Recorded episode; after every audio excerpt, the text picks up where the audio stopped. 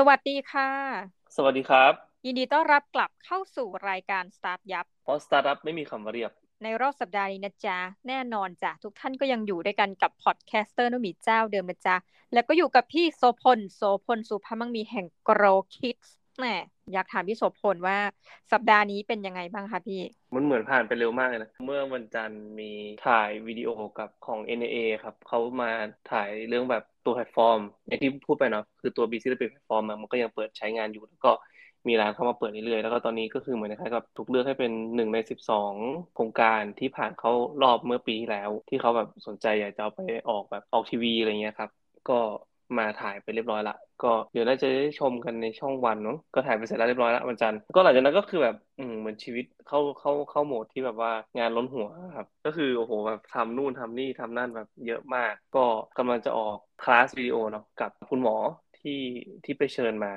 คุณหมอคุณหมอที่เชี่ยวชาญเรื่องแบบสุตินรีเวชอะไรเงี้ยครับ ก็ทำคลาสออนไลน์กัน แล้วก็อันนี้จะให้เป็นเปิดคลาสออนไลน์สำหรับคุณแม่ที่กำลังเพิ่งตั้งครรภ์อะไรเงี้ยครับผมก็จะให้ความรู้ต่างๆมาแล้วก็เป็นคลาสออนไลน์ที่คุณแม่ที่แบบอยู่ที่ทางไกลเนาะบางคนที่ไม่สามารถที่จะเข้าถึงข้อมูลหรือว่า อ่ออยากจะได้ข้อมูลที่ถูกต้องอะไรเงี้ยครับจากคุณหมอหรือว่าบางคนที่ไม่มีเวลาไปฝากคันในช่วงแรกๆอะไรเงี้ยก็สามารถที่จะมาเทคลาสตรงนี้ได้ ซึ่งแบบก็จะค่อนข้างที่จะถูกนะคลาสละ99บาทอะไรเงี้ยคลาสออนไลน์ก็เยอะอยู่ครับช่วงอาทิตย์นี้ผ่านมาแล้วก็เขียนบทความนี่แบบโอ้โหเขียนมันมาเขียนแบบวันละสองสามบทความบ้าไปแล้วเฮ้ยต้องบอกว่าอันนี้พูดจากใจเลยจะให้เขียนแบบบทความเยอะขนาดเนี้ยคือสองสามบทความนี่ อะถ้าสามบทความนี่ถือว่าเยอะเลยนะคะ มันจะทำให้แบบเนื่องจากว่าแอบเคยมีความรู้สึกว่าพอเขียนขนาดเนี้ย มันน่าจะทำให้หมดแรงเลยไหมคะหรือว่าก็เฉยๆก็ที่จริงถ้าสมมติมันเป็นเรื่องที่เราอินนะส่วนใหญ่แล้วมันจะไม่ค่อยหมดแรงเท่าไหร่มันจะแบบไฟลุกชอบเอออันนี้แอบถามพี่นอกเรื่องนิดนึง คืออยากรู้ว่าวันหนึ่งอะเคยนับไหมคะว่าศักยภาพในการเขียน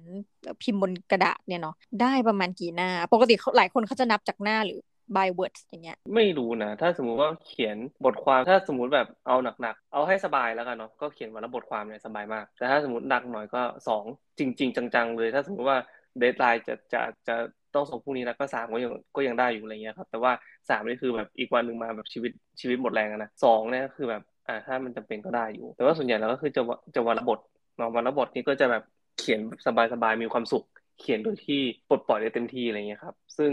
บทความที่ผมเขียนนะ ส่วนใหญ่จะเป็นบทความยาว จะไม่ใช่บทความสั้นแบบสองหน้ากระดาษอะไรเงี้ยหนึ่งหน้ากระดาษไม่ไม่ใช่ ของผมนี่คือแบบบางทีเขียนบทความหนึ่งแบบหก A4 เจ็ด A4 อะไรเงี้ยครับ คือแบบมาแบบจริงจัง เออเพราะว่าเวลายังเขียนให้กับ Capital หรือว่าเขียนให้กับ The Matter อะไรเงี้ยผมข้อมูลค่อนข้างที่เยอะหรือว่า The People คือทุกที่แหละ ผมจะบอกบอกไว้ก่อนเสมอว่าผมผมเขียนสั้นไม่ค่อยเป็น คือเพราะว่าเวลาผมมีข้อมูลนะผมจะใส่ให้คนอ่านนะรู้สึกอิ่มอะไรเงี้ยครับเวลาอ่านแล้วก็เออเขาจะได้ข้อมูลไปครบ ไม่รู้สึกว่าเฮ้ยแบบต้องไปหาข้อมูลเพิ่มตรงนั้นตรงนี้อะไรอย่างนี้เราก็พยายามใส่ให้ให้เต็มที่สุดอะไรประมาณนั้นนะครับโอ้ถือว่าต้องพูดตามตรงนะคือค่อนข้างจะเยอะมากอะ แม้กระทั่งหนึ่งบทความแบบห้าหกหน้าเราว่าก็ไม่ง่ายแต่ว่าอันนี้พูดตามตรงอีกในฐานะที่แบบจัดรายการกันมาด้วยกันสองปีกว่าเนี่ย คือเนื่องจากว่าทำแบบนี้ทุกวันน่ะมันเลยกลายเป็นความเคยชินอ่าเพราะฉะนั้นใครก็ตามเนาะที่แบบว่าอยากที่จะเป็นนักเขียนน่ะทีนี้พอฟังไว้ก็คิดว่าอันนี้น่าจะเป็นทริคหนึ่งที่ทำต้องทำทันทีแล้วก็ทำได้เลยจนแบบกลายเป็นหนึ่งในนิสัยก็แล้วกันนะคะอะประมาณนี้เนาะแต่ว่าวันเนี้ยไม่ได้มาพูดถึงเรื่องของการเขียน พอดีเมาส์ไปเมาส์มาอยาก ถามก็เลยถามนะคะ แต่ว่าวันนี้จะมาพูดถึงเรื่องบริษัทยักษ์ใหญ่แห่งหนึ่งนะคะ ซึ่งทำตัวเป็นสิ่งที่เราเรียกว่า copycat คือก่อนหน้านี้รายการของเราอะ ก็เคยพูดคุยไปแล้วนะคะอุ้ยแต่ว่ารายการเราจะต้องโพสต์ผ่านแพลตฟอร์มนี้ไม่แน่ใจว่าจะโดนแบนหรือเปล่านะแต่ไม่โดว่านไม่โดนไม่โดนไม่โดนหรอไม่โดน เราวิจารณ์ได้เต็มที่ ทีนี้แต่ว่าก็ตั้งเป็นข้อสังเกตเอาไว้ เพราะว่าจริงๆอะมันก็ไม่ใช่แค่เราหรอกที่ตั้งข้อสังเกต มีคนใช่อื่นใช่ก่อนหน้าเราเยอะแยะแล้วที่พูดถึงประเด็นนี้แต่วันเนี้ยพี่โสพลเอาเรื่องราวมาขมวดปมรวบยอดแล้วก็รวมไว้ทีเดียวว่า ตกลงไอ้อย่างคำว่า copycat ก็เหมือนแบบเนี่ยพวกเรียนแบบอะไรเงี้ยเนาะคืออมต้องตอบให้ได้ว่าแล้วเขาเรียนแบบ เยอะหรือเปล่าทำไมเราถึงไปตั้งฉายาเขาซะขนาดนั้นว่าเขาเป็น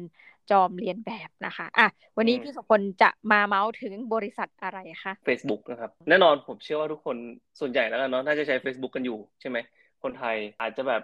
เด็กรุ่นใหม่อาจจะไม่ค่อยได้ใช้กันละ คือตอนนี้เขามีไอตัววัดกันนะว่าเด็กเด็กส่วนใหญ่แล้วอะครับรุ่นรุ่นเจนแบบเด็ก ๆ ไปอะ ส่วนแบบ Gen Z Gen Gen Y อะไรเงี้ยครับ ส่วนใหญ่หลังๆมาเขาก็ไม่ได้ใช้นะก็คือเหมือนคล้ายๆไปใช้เวลาที่แพลตฟอร์มอื่นมากกว่า อย่างเช่นพวกแบบ TikTok หรือว่าไออินสตาแกรมอะไรเงี้ยครับ คือ Instagram ก็ไม่ค่อยจะมีละ ส่วนใหญ่ที่เป็นแบบ TikTok เนี่ยคือแบบหลังๆมาช่วงสองสามปีที่ผ่านมาเนี่ยถือว่าเติบโตได้ค่อนข้างที่เยอะเลย มีตัวเลขที่ที่น่าสนใจนะครับจากบริษัทวิจัยเนาะแอปพลิเคชันมือถือชื่อ Sensor Tower นะครับบอกว่ารายงานในช่วงไตรมาสแรกของปี 2022 ปีนี้เนาะผู้ใช้งาน iPhone เนี่ยใช้เวลาบน TikTok เนี่ย โดยเฉลี่ยมากกว่า Facebook ถึง 78%มันเป็นตัวเลขที่แบบเฮ้ยมันเยอะมากนะ แล้วเราก็รู้สึกว่า เออไม่น่าล่ะ เราถึงเห็น Facebook กับ Instagram เนี่ยเริ่มแบบพยายามที่จะผันตัวไปทางแบบวิดีโอสั้นมากขึ้นอะไรเงี้ยครับไอใน Instagram ก็จะมี Reels นะครับ ตอนนี้ Reels ก็มาใน Facebook ด้วย เพราะฉะนั้นเนี่ยวันนี้เราก็เลยจะมาพูดถึงว่าเออเนี่ยทำไมมันถึงเป็นแบบนั้นทำไมเนี่ย Facebook กำลังหลงทางอยู่หรือเปล่าอะไรเงี้ยครับผมก็เลยอยากจะมาชวนคุยกันแล้วกันเนาะแชร์ในมุมมองของน้องมีด้วยในฐานะคนที่ใช้แพลตฟอร์มมานานน้องมีใช้มากี่ปีละโอ้จริงๆอาจจะช้ากว่าคนอื่น Facebook เริ่มใช้ประมาณสัก 2,008 สองพันแปดก็ไม่ช้านะเอาหรอ เพราะว่าพวก first mover เขาน่าใช้ราวๆแบบสองพันหกอะไรอย่างเงี้ยก็รู้สึกโอ้ช้านิดนึงแต่อะอาจจะเพราะอายุทุกท่านพูดตรงอายุถึงแก่การตอนนี้มาสองพันยี่สิบสองใช่ไหมก็แสดงว่าใช้มาสิบสิบสี่ปีถูกไหมประมาณนั้นเออเห็นการเปลี่ยนแปลงยังไงบ้างคือตอนแรกอะเรามีมีเพื่อนอะเริ่มใช้ Facebook ก่อนใช้คำนี้นะคะ ก็ตอนนั้นยังใช้ไฮไฟอยู่เลยที่แบบถนัดอะไรเงี้ย ก็มีความรู้สึกว่า Facebook ตัวนั้นเอาไว้เล่นเกม ปลูกฟาร์มปลูกผักปลูกเออปลูกหญ้าอะไรเงี้ย แล้วมันก็ยังมีฟังก์ชันไม่เยอะนะคะ แต่ว่าก็สมัครเพราะว่าอันนี้พูดตรงๆ มันคือโซเชียลมีเดียเนาะก็คือตามเพื่อนไปนั่นแหละแล้วเราก็จะเห็นพัฒนาการว่าจากแบบรูปทรงกรอบธรรมดา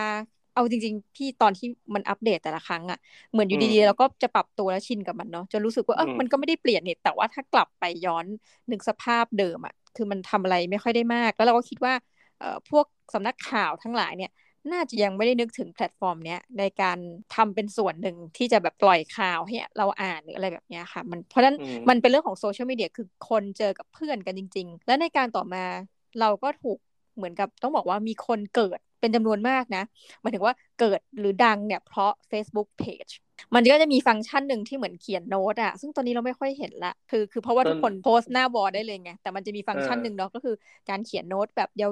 วๆ เขียนเป็นบทความเขียนเป็นอะไรเงี้ย เออสมัยนั้นจำไม่ได้ว่าเพจอะไรเงี้ยแต่เขาดังมาจาก long form เนี่ยของการเขียนบน Facebook แต่เดิมเนี่ยเราก็จะเห็นเพจหลักๆเนาะคือเพจของสำนักข่าวเพจแบบ Wall Street Journal อะไรเงี้ย แต่ต่อมาก็จะเห็นเริ่มเป็นเพจของคนน่ะที่แบบว่าเป็นอินฟลูเอนเซอร์ของ Facebook เพจอะไรแบบเนี้ยค่ะเฮ้ยพัฒนาการมันเยอะมากจนกระทั่งปัจจุบันแล้วก็มีความรู้สึกว่าหลังๆเวลาถ้า scroll ดู Facebook อะรู้เลย ดักตกในรูปแบบของคอนเทนต์วิดีโอซะมากเหมือนกัน เหมือนว่าสมมติเราไปปุ๊บเราก็จะเจอ arti บทความประเภทบทความเนาะโพสแบบ บทความนิดนึงนิดนึงเสร็จแล้วก็จะเป็นวิดีโอสลับกันเพิ่งสมัยก่อนมันไม่มีไง อันนี้คือความเปลี่ยนเนาะใช่ครับ คือตอนนี้ถ้าสมมติเราเปิดเข้าไปใน Facebook อะเราจะเห็นเลยว่าข้างบนนะครับ มันจะเป็น story เนาะเปิดเข้าไปถ้าสมมติเราเปิดมือถือใช่ไหม ข้างบนจะเป็น story แล้วก็มันมีแท็บนะสองอันก็คือ story แล้วก็เขียนว่า Reels story ก็จะเป็นเรื่องวิดีโอสั้นจากเพื่อนๆใช่ปะที่เรารู้จักอะไรเงี้ยครับส่วนเรียลเนี่ยก็จะเป็นเหมือนคล้ายกับวิดีโอสั้นที่เป็นคนที่แบบเราไม่รู้จักแต่ว่าเอากริทึมมาเลือกมาให้เรา ซึ่งนี่แหละก็คือสิ่งที่ Facebook กำลังจะทำให้มันเหมือนกับ TikTok มากขึ้นเนาะอย่างถ้าสมมติว่าคนที่เขาไปใช้ TikTok อะเขาจะมีอยู่2แท็บถูกปะ อ่า for you แล้วก็ following เนาะ for you ก็จะเป็นแบบเหมือนคล้ายๆแบบเปิดขึ้นมาเสร็จปุ๊บก็มันเลือกมาให้เลยอะว่าเออเนี่ยวิดีโอเนี่ยคุณน่าจะสนใจแล้วนะครับ ก็ Facebook ก็พยายามทำอย่างนั้นก็คือเหมือนคล้ายๆกับพยายามให้อัลกอริทึมเนี่ยเลือกคอนเทนต์ที่น่าสนใจมาแล้วก็มาให้เรา แล้วก็อันนี้มันเป็นโค้งหักศอกเหมือนกันนะ เพราะว่าอย่างเมื่อปี 2018 กับ 2019 น้องหมีจำได้ไหมที่แบบมาร์คซักเคอร์เบิร์กออกมา พูดบอกว่าจะสร้างฟีดให้มันมีคอนเทนต์ที่แบบ meaningful connection คอนเทนต์อะไรเงี้ย meaningful content เหมือนนะครับ เอาคอนเทนต์ที่เป็นของเพื่อนอครอบครัวเป็นของคนที่เราสนิทอะไรอย่างนี้เอามาโชว์ให้เราดู เพราะว่ามันจะช่วยสร้าง conversation มันจะช่วยทำให้เราแบบรู้สึกแบบเป็นหนึ่งเดียวของสังคม โดยที่ตอนนั้นอะปัญหาเกิดขึ้นเลยเพราะว่า Facebook เริ่มกด reach ของพวกโฆษณาบริษัทต่างๆ แล้วก็เพจต่างๆ เราจะเริ่มเห็นแล้วว่าแบบ reach ของเพจอะต่ำลงแบบโอ้โหมหาศาลอะอย่างตอนนั้นที่อ่าอย่างของ BC และบิดเองเนาะที่ที่ผมทำอยู่ ตอนนั้นมี ผู้ติดตามอยู่ประมาณหมื่นคนมั้งแล้วก็จากครั้งหนึ่งเราโพสต์ปุ๊บเนี่ยมันจะได้ยอดไลค์อยู่ประมาณแบบเกือบพันนะแล้วก็อยู่ๆมันแบบไม่ถึงร้อยอะตรงนี้อยู่ๆมันหายไปเลย แล้วเราก็รู้สึกว่าเฮ้ยเกิดอะไรขึ้นวะแล้วก็เราเราก็เริ่มปรับตัวเนาะคือหลังจากนั้นมามันมันโพสต์ไปเรื่อยไม่ได้ละ คือมันจะโพสต์แล้วก็ต้องมีมีกลยุทธ์ในการโพสต์ว่าแบบโพสต์นี้จะน่าสนใจโพสต์นี้จะน่าสนใจอะไรเงี้ยและส่วนใหญ่อะโพสต์ที่น่าสนใจจะคืออะไรรู้ปะเป็นโพสต์ที่ทำให้คนเกิดคำถามอะน้องมีเป็นโพสต์เหมือนคล้ายแบบโพสต์ตกอะโพสต์คารมเหมือนคล้ายว่าเฮ้ยรู้ไหมว่าคนนี้ทำแบบนี้กับคนนั้นอะไรประมาณเนี้ยแบบเหมือนคล้ายเป็นโพสต์ที่สร้างความอยากรู้อยากเห็น แล้วก็สร้างแบบความรู้สึกว่าเฮ้ยแบบฉันอยากจะเข้าไปดูเหมือนคล้ายแบบเป็นการฟิชชิงพอสมควรนะ ผมก็เลยรู้สึกว่าแบบหลังๆมาคอนเทนต์หลาย ๆ อันที่มันมีคุณภาพอะหลาย ๆ เพจที่แบบเคยมีคุณภาพอะไรเงี้ยครับ มันคุณภาพมันตกไปมัวแต่พยายามที่จะแบบให้โพสต์มันมีคนกดไลค์เยอะ ๆ อะไรเงี้ยครับผมเพราะฉะนั้นเนี่ยมันก็เลยแบบหลังๆมาเราเลยเห็นเพจที่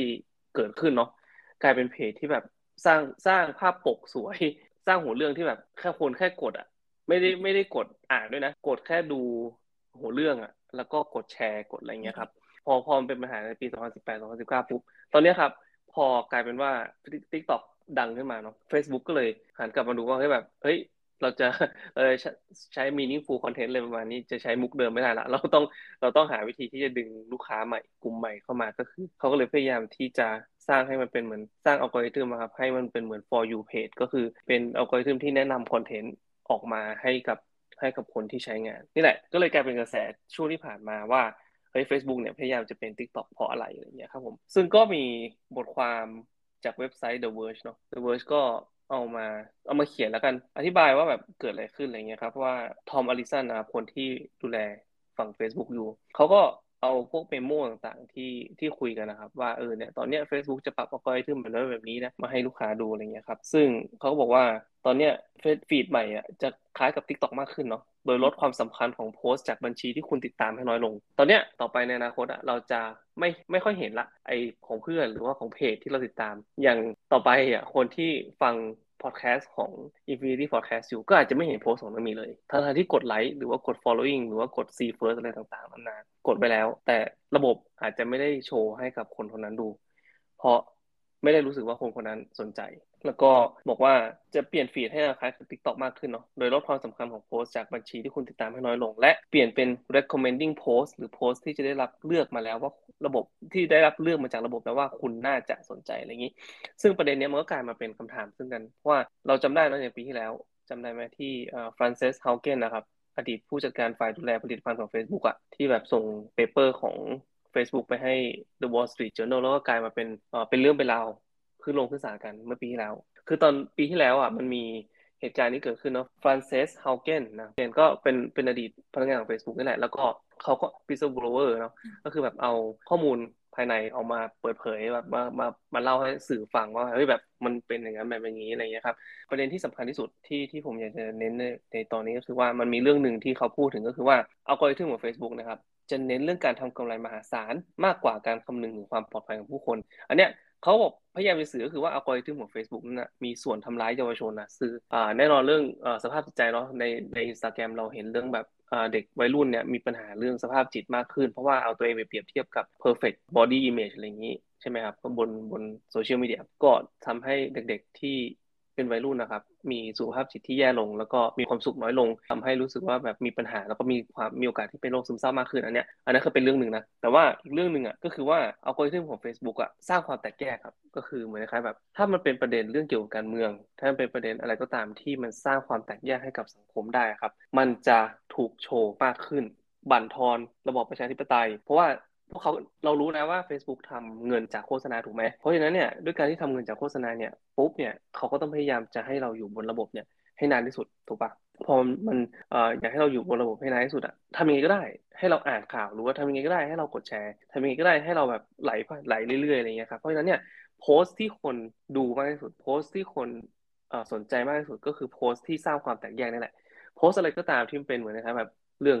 ไปลุงประยุทธ์เอยหรือว่าเรื่องแบบนู่นนั่นนี่อะไรเงี้ยครับซึ่งมันกลายเป็นมันกลายเป็นคอนเทนต์ที่สร้างความแตกแยกให้ให้เกิดขึ้นในสังคมเนาะเป็น polarizing ก็เลยเนี่ยเขาเอาข้อมูลตรงนี้ครับมาเปิดเผยให้ฟัง เพราะนั้นเนี่ยต่อไปครับเมื่อ Facebook บอกว่าเขาจะให้น้ำหนักกับ recommending post หรือว่าให้อัลกอริทึมเลือกโพสต์มาให้คนเนี่ยมากขึ้นเนี่ย มันก็กลายเป็นว่าเฮ้ยแล้วเราจะวางใจมันได้วะแล้วเราจะวางใจให้อัลกอริทึมของ Facebook เนี่ยแนะนำ คอนเทนต์มาให้เราได้จริงๆเหรออะไรเงี้ยครับเพราะว่าอย่างอย่าง TikTok เองอะก็เจอปัญหานะ คือ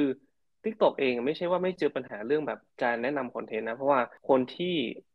ก่อนที่คอนเทนต์เขาจะขึ้นบนฟีดบนหรือว่าคอนเทนต์เนี่ยเขาจะขึ้นมาอยู่บนระบบเนี่ย มันต้องมีการคัดกรองจากจากคนด้วยเหมือนกัน คือ มันจะมีทั้งใช้ระบบคัดกรองเนาะ AI อะไรเงี้ยครับเพื่อที่จะดูว่าแบบมี violence หรือเปล่ามีการแบบภาพอนาจารหรือเปล่านู่นนี่อะไรเงี้ยครับ ก็ไม่ใช่ว่าไม่มี มีนะ แล้วก็คนที่ตรวจสอบเขาทั้งใช้ทั้งระบบและใช้คนมนุษย์ไปด้วยกันเนาะมนุษย์อะครับ ถึงขั้นที่ว่าจะขู่จะฟ้อง TikTok อะเพราะว่าสภาพจิตจิตใจย่ำแย่อะไรเงี้ยแบบเห็นวิดีโอคนแบบยิงกันต่อหน้าต่อตาอะไรเงี้ยครับผมน้องหมีมันมันทำให้สภาพจิตเขาแย่มากเลยใช่ไหมแล้ว Facebook อะมีข่าวด้านลบอยู่เกี่ยวกับเรื่องนี้มาโดยตลอดอยู่แล้วเรื่องแบบคอนเทนต์ที่ไม่ถูกกรองหรือว่าคอนเทนต์แบบ misinformation หรือว่าอะไรก็ตามที่ที่มันโผล่ขึ้นมาบน Facebook เต็มไปหมด เพราะจำนวนผู้ใช้งานแม่งสองพันคนไงสองพันล้านคนไม่ใช่สองพันคนสองพันล้านคนอะทั่วโลกอะมันคือมันแทบจะไม่มีทางที่จะคัดกรองได้สมบูรณ์อยู่แล้ว แล้วระบบเนี่ยพอมันเป็นอัลกอริทึมที่แนะนำให้กับคนผู้ใช้งานอะมันจะยิ่งเลวร้ายไปอีกนะ เพราะว่ามันดูไม่หมดจะกลายเป็นโทรโขงอะในการที่กระจายข่าวปลอมข้อมูลที่ผิดพลาด เรื่องโกหกดราม่าที่สร้างความแตกแยกมากขึ้นไปด้วย คือในเมื่อโมเดลของการทำเงินของ Facebook ยังไม่เปลี่ยนโมเดลของการทำเงินของ Facebook ก็คือการโฆษณา เพราะฉะนั้นเนี่ยตามไปที่มันยังเป็นแบบนี้อยู่ มันก็ไม่มีทางที่จะทำระบบมันก็ไม่มีทางที่ทำอย่างอื่นได้ นอกจากที่จะทำให้เราเนี่ยอยู่ตรงนี้ให้นานมากที่สุดนะครับ อันนี้ก็เป็นปัญหาที่เราน่าจะจะเห็นมากขึ้นแล้วกันเนาะก็คือต่อจากเนี้ยเราจะเห็นแหละว่าแบบ Facebook จะเป็นเหมือน TikTok มากขึ้น แต่ว่ามันไม่ใช่ครั้งแรกที่ Facebook เป็นแบบนี้ เราเห็น Facebook เปิดตำรา แล้วก็จิ้มจิ้มสูตรลอกการบ้านเพื่อนเนี่ยมานานมากแล้ว คือตั้งแต่แบบ Facebook Story เนาะก็จะมาจาก Snapchat ถูกปะอย่างแบบ Facebook Gaming อะไรเงี้ยครับ ก็มาจาก Twitch เนาะ Workplace ก็มาจาก Slack Facebook Dating ก็มาจาก Tinder ใช่ไหม Facebook Places ก็มาจาก Foursquare Facebook Groups ก็มาจาก Reddit Facebook Instagram Live ก็มาจาก Periscope เนาะ Facebook Horizon ก็ Fortnite Facebook Marketplace ก็ eBay แล้วก็ Craigslist เลย Instagram Reels ตอนนี้ใช่ไหมครับก็มาจาก TikTok แล้วก็ตอนนี้ก็จะมี Facebook Group ที่มันหน้าตาคล้ายกับ Discord มากขึ้นไปเรื่อยๆ คือแบบถ้าน้องหมีจำได้ว่าตอนที่เริ่มใช้มันคืออะไร มันคือสถานที่ที่น้องหมีจะเข้าไปเชื่อมต่อกับเพื่อนถูกปะเข้าไปมีปฏิสัมพันธ์กับเพื่อนแบบเออ แบบอ่านข่าวอัปเดตของเพื่อน แต่ต่อไปมันเหมือนเขาหลงทางเนาะน้องหมีคิดว่าไง สำหรับน้องหมี ถ้าใช้คำว่าหลงทางนี่ส่วนตัวเวลาคิดอาจจะคิดกับคำว่าเมตาสักนิดหนึ่งเออว่าแบบอันเนี้ยคือได้ข่าวว่าเห็นบ่นกันเยอะว่าเฮ้ยเริ่มใช้เงินงบประมาณเยอะ แล้วก็แบบค่อนข้างที่จะเหมือนมีฮือฮากันนิดหนึ่งอันนี้เท่าที่ฟังจากแบบพอดแคสต์ต่างประเทศเนี่ยค่ะ แต่ว่าถ้าในเรื่องของการที่ไปแบบ อันนี้ขออนุญาตใช้คำว่าเรียนแบบแล้วกันเนาะแบบสุภาพนะคะ เรียนแบบแอปพลิเคชันอื่น ๆ เนี่ย จำได้ว่าผู้ก่อตั้ง Snapchat ถึงขั้นบทคือไม่ชอบเลยหรืออะไรแบบเนี้ยหรือแม้กระทั่งอ่าเทสลานะคะอีลอนมัสก็คือ delete Facebook account ตัวเองทิ้งอะไรอย่างเงี้ยเนาะก็มีหลายสถานการณ์ที่ต้องบอกว่าเป็นเป็นดราม่าแต่ว่าสิ่งหนึ่งที่เราสังเกตคือเหมือนเขาจะเห็นโอกาสนี่ส่วนตัวนะแอบคิดว่า Facebook เนี่ยเห็นโอกาสว่าเฮ้ยพอแอปหนึ่งเนี่ยมันทำท่าจะดังหนึ่งคืออาจจะขอติดต่อขอซื้อนะคะ แต่ถ้าพยายามจะซื้อแล้วอะไม่ขายหรอ งั้นเราก็จะทำคล้ายๆ กันเนาะทำผลิตภัณฑ์ที่คล้าย ๆ กัน อันนี้เราจะเห็นในในประวัติศาสตร์นะ เวลาพูดคุยกันเนี่ยเขาจะบอกว่าเอ้ยมันก็มีหลายบริษัทที่รับการติดต่อ แต่พอไม่ขายเพราะว่าตัวเองอาจจะเห็นโอกาสอะไรแบบเนี้ย Facebook ก็ทำแต่ว่าส่วนใหญ่อะ อันนี้แปลกนะ คือเรากลับคิดว่าเราจะกลัวบริษัทขนาดใหญ่อย่าง Facebook นี่ก็ถือว่าเป็นบริษัทขนาดใหญ่ก่อตั้งมานาน แต่ว่าสิ่งหนึ่งที่เกิดขึ้นคือเขาพยายามทำหลายอย่างมากอย่างที่พี่โสพลพูดเนาะแต่กลายเป็นว่าไม่สามารถสู้แบบ originality นะความเป็น originalityของแพลตฟอร์มเดิมเดิมเดิมอะที่เขาตั้งขึ้นมาได้ ยกตัวอย่างเช่นแบบ Twitch เนี่ยก็คือมีคนสนใจเป็นอีกกลุ่มหนึ่งอย่างชัดเจนนะคะ หรือว่าเฟซบุ๊กที่ทำเรื่อง dating ขึ้นมาเนี่ยเราก็พบว่าจริงๆแล้ว Tinder เขาก็ดู จะยังอยู่ได้แล้วก็เชี่ยวชาญนะหรือแม้กระทั่งสิ่งที่เราคิดว่าเออ มันก็ดูดีนะ อย่างเช่นแบบ Marketplace อย่างเงี้ย ก็ปรากฏว่าก็ยังไม่สามารถที่จะแทนที่ eBay ได้อันในมุมส่วนตัวนะ หรือแม้กระทั่งสิ่งที่คิดว่าเฮ้ยมันน่าจะแทนได้เช่น Facebook Event เนี่ยจริงๆ Eventbrite ต้องตายไปแล้ว หรือว่า Meetup.com จะต้องตายไปแล้ว แต่ก็พบว่า Eventbrite ก็ยังมีคนใช้อยู่นะคะก็เป็นเน้นในเชิง business เอ่อแม้กระทั่ง Meetup.com ก็ยังมีคนใช้อยู่ในประเทศไทยก็ยังมีคนใช้อยู่ เราก็รู้สึกว่าเขาพยายาม คืออาจจะไม่ได้พยายามว่าคือเขาพยายามจะเล่นในตลาดนี่แหละ แต่เจ้าอื่นๆ เนี่ย ต่อให้กลัวหรืออย่างไรก็ตาม แต่ละคนพบว่าจริง ๆ แล้วของเขามีดีอยู่แล้ว อันนี้จะเป็นตัวอย่างหนึ่งที่ทำให้มีความรู้สึกส่วนตัวนะคะว่า เอ้ย ต่อให้เราเป็นหนูตัวเล็กอะเราไม่ต้องกลัวเลยเพราะเรามีความไวแล้วอาจจะเป็นหนูที่มียีนเฉพาะกิจอะไรเงี้ยทำให้ เออเหมือนสุนัขตามเราไม่ทันอะไรแบบเนี้ย อันนี้เป็นความเห็นส่วนตัวผมรู้สึกว่าสำหรับผมนะ ผมรู้สึกว่าเขาพวกเขาอาจจะไม่ได้หลงทางนะ แต่ว่าพวกเขากำลังพยายามยื้อเวลา คือผมเชื่อว่า Metaverse สำหรับสำหรับอ่าซักเคอร์เบิร์กอะครับ เหมือนคล้ายๆกับแบบเป็นเมกะโปรเจกต์อะคือว่าเขารู้ว่านี่คือก้าวต่อไปของ Facebook คือเขาเสี่ยงด้วยนะเออเขาเสี่ยงมากเพราะว่า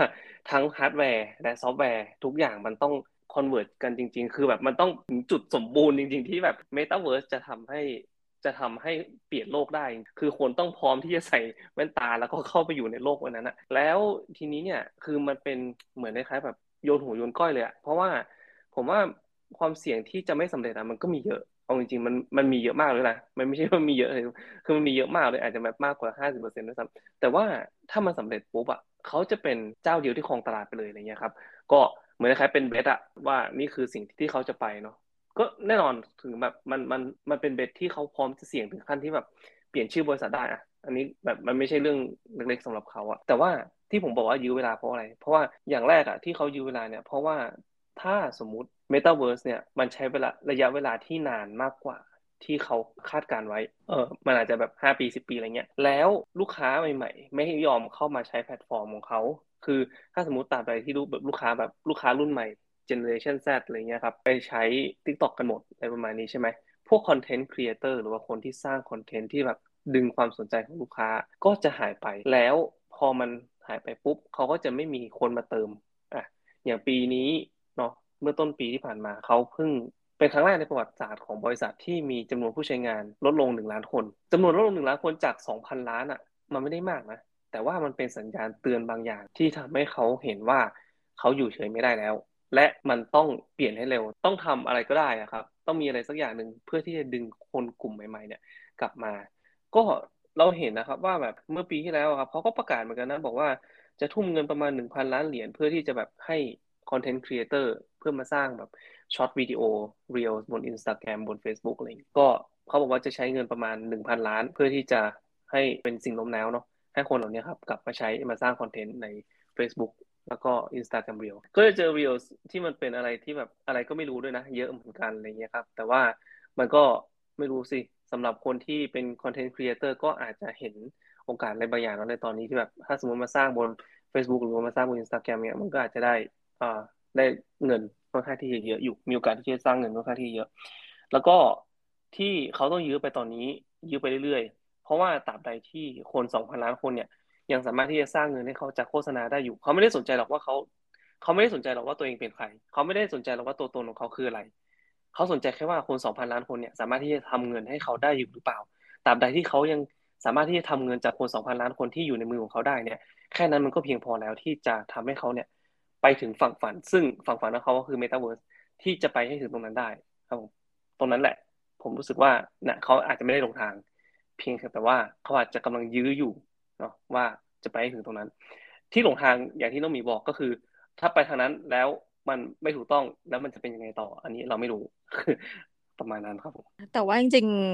รู้สึกจะล่าสุดจากสำนักหนึ่งนะคะ ในต่างประเทศก็จะบอกว่าหูมาร์คซักเกอร์เบิร์กมีความเชื่อมั่นมากว่าวันหนึ่งคนจะ move ไปในแพลตฟอร์มของตัว Metaverse อันนี้เราก็ต้องดูว่ามันเป็นการพนันอย่างหนึ่งนะ คือพนันว่าเราอะในอนาคตอะเราจะถูกเรื่องนี้หรือเปล่านะคะแต่ว่าบอกตามตรงทุกท่าน ถ้าเรารู้ เราก็รวยกันหมดแล้วนะคะแต่ว่าไม่แน่นะ เพราะว่าพี่มาร์คซักเกอร์เบิร์กก็เหมือนตอนที่ทำ Facebook เนี่ยเขาอาจจะทำด้วยความแบบไม่รู้แต่เขามีความเชื่อว่าเออเดี๋ยวจะ connect เพื่อน connect อะไรแต่ดูสิขนาดนี้ก็คือมาไกลมาก เพราะฉะนั้นเราก็อะไม่แน่เขาต้องผ่านกระบวนการคิดที่ซับซ้อนมาแล้วนะคะเออเดี๊ยนไม่ได้เรียนจบฮาร์วาร์ดอะก็เอามาร์คซักเกอร์เบิร์กก็ไม่จบเหมือนกันเขาไม่จบเขาไม่จบเขาไม่จบเขาไม่จบแต่ว่าจำได้ว่าเออชอบมากเลยเหมือนเขาเออไปสัมภาษณ์กับรีดที่เป็นเจ้าของแพลตฟอร์มหนึ่งอะ ตลกมาก คือเขาก็พูดคุยไปคุยมาอะไรเงี้ย มาร์คซักเกอร์เบิร์กบอกว่า เนี่ยบางวิชา อย่างเช่นวิชาแบบที่เรารู้สึกว่าเฉยๆนะบอกเออสมมติอย่างเป็นวิชาประวัติศาสตร์วิชาอะไรประมาณเนี้ยมันไม่ใช่แบบคณิตศาสตร์ที่เราจะเดินเข้าไปแล้วก็แบบทำข้อสอบได้เลยอะไรเงี้ยรีดก็แบบฮะคุณพูดอะไรนะ คือเหมือนคนทั่วไปอะ มันไม่สามารถจะแบบ เออ โอเค ถ้า math เนี่ยมันจะต้องเรียนมาก่อนต้องอะไรเงี้ย แต่มาร์คพูดเหมือนแบบ เออ ก็ช่างเหอะอะไรเงี้ย ในขณะที่แบบรู้สึก suffer กับวิชาแบบที่ต้องใช้เวลาในการอ่าน แต่คนทั่วไปรู้สึกว่าเออแบบนั้นอาจจะง่ายกว่าอะไรแบบเนี้ยไม่หรอกคือคือจะบอกว่าไงดีอะมาร์คซักเกอร์เบิร์กไม่ใช่คนที่ไม่ฉลาดผมเชื่อว่าเขาเป็นคนที่ฉลาดนะ แต่ว่ายังไงก็ตามเขาก็คือมนุษย์มนุษย์ทำพลาดได้เสมอ เพียงแต่ว่าครั้งนี้เขา bet ใหญ่เขาเขาเสี่ยงใหญ่ เพราะว่ามันเหมือนคล้ายๆเป็นหัวเรี่ยวหัวต่อของ Facebook ด้วยว่า the next S curve อะครับที่ที่พอมาถึงจุดหนึ่งตอนนี้มันเริ่มมันเริ่มแฟลตละมันเริ่มแบบ ถึงขีดว่าเฮ้ยมันไปไหนต่อไม่ได้แล้วเฮ้ยแบบคนยังจะใช้แบบ Facebook แบบเดิมอยู่หรออะไรเงี้ยครับมันต้องมันต้องเป็นการเปลี่ยนแปลงครั้งยิ่งใหญ่จุดหนึ่งอะที่จะทำให้ Facebook ไปต่อได้เป็น new S curve ที่จะจะเด้งขึ้นไปได้อะไรเงี้ยครับ เพราะฉะนั้นเนี่ยผมเลยเชื่อว่าเขาเลยต้องทำอะไรสักอย่างหนึ่งที่มันยิ่งใหญ่ขนาดนี้แล้วก็ Metaverse ก็เหมือนเหมือนเป็นจุดนั้นแหละ เหมือนเป็นสิ่งหนึ่งที่เขาเชื่อว่าเฮ้ยแบบมันต้องใช่แหละอะไรประมาณนี้ครับผม ซึ่งแน่นอนเหมือนมนุษย์เนาะทั้งถูกและผิด ครับผมเราเราไม่สามารถที่จะกำหนดพฤติกรรมของคนได้เอาจริงๆเอางี้ดีกว่า ถ้าท่านเชื่อว่าถูกซื้อหุ้น Facebook เลยนะคะแต่ท่านเชื่อว่าผิดนะคะท่านก็ไม่เพิ่งล่วงไปเพิ่งล่วงไปมีเพิ่งล่วงไป เออ ก็มีแค่นี้เองช้อยคือ จะซื้อหรือไม่ซื้อนะคะ ถ้าท่านเชื่อท่านก็ไปตามเขา จบเทินนะคะ โอเคสำหรับวันนี้ก็ต้องขอขอบคุณท่านผู้ฟังมากๆนะจ๊ะ ฟังเราเมาส์กันนะคะตั้งแต่ต้นจนจบถึงเรื่องราวของการพูดถึงการเรียนแบบกันละกัน เบาๆ วันนี้เบาๆนะคะ ในสัปดาห์หน้าจะพาไปพบกับเรื่องราวของอะไรกับรายการสตาร์ทยับของเรา อย่าลืมติดตามกันนะคะสำหรับวันนี้น้องมีและพี่โสพลจะต้องขอลากราบลาทุกท่านก่อนนะจ๊ะสำหรับวันนี้ สวัสดีค่ะ สวัสดีครับ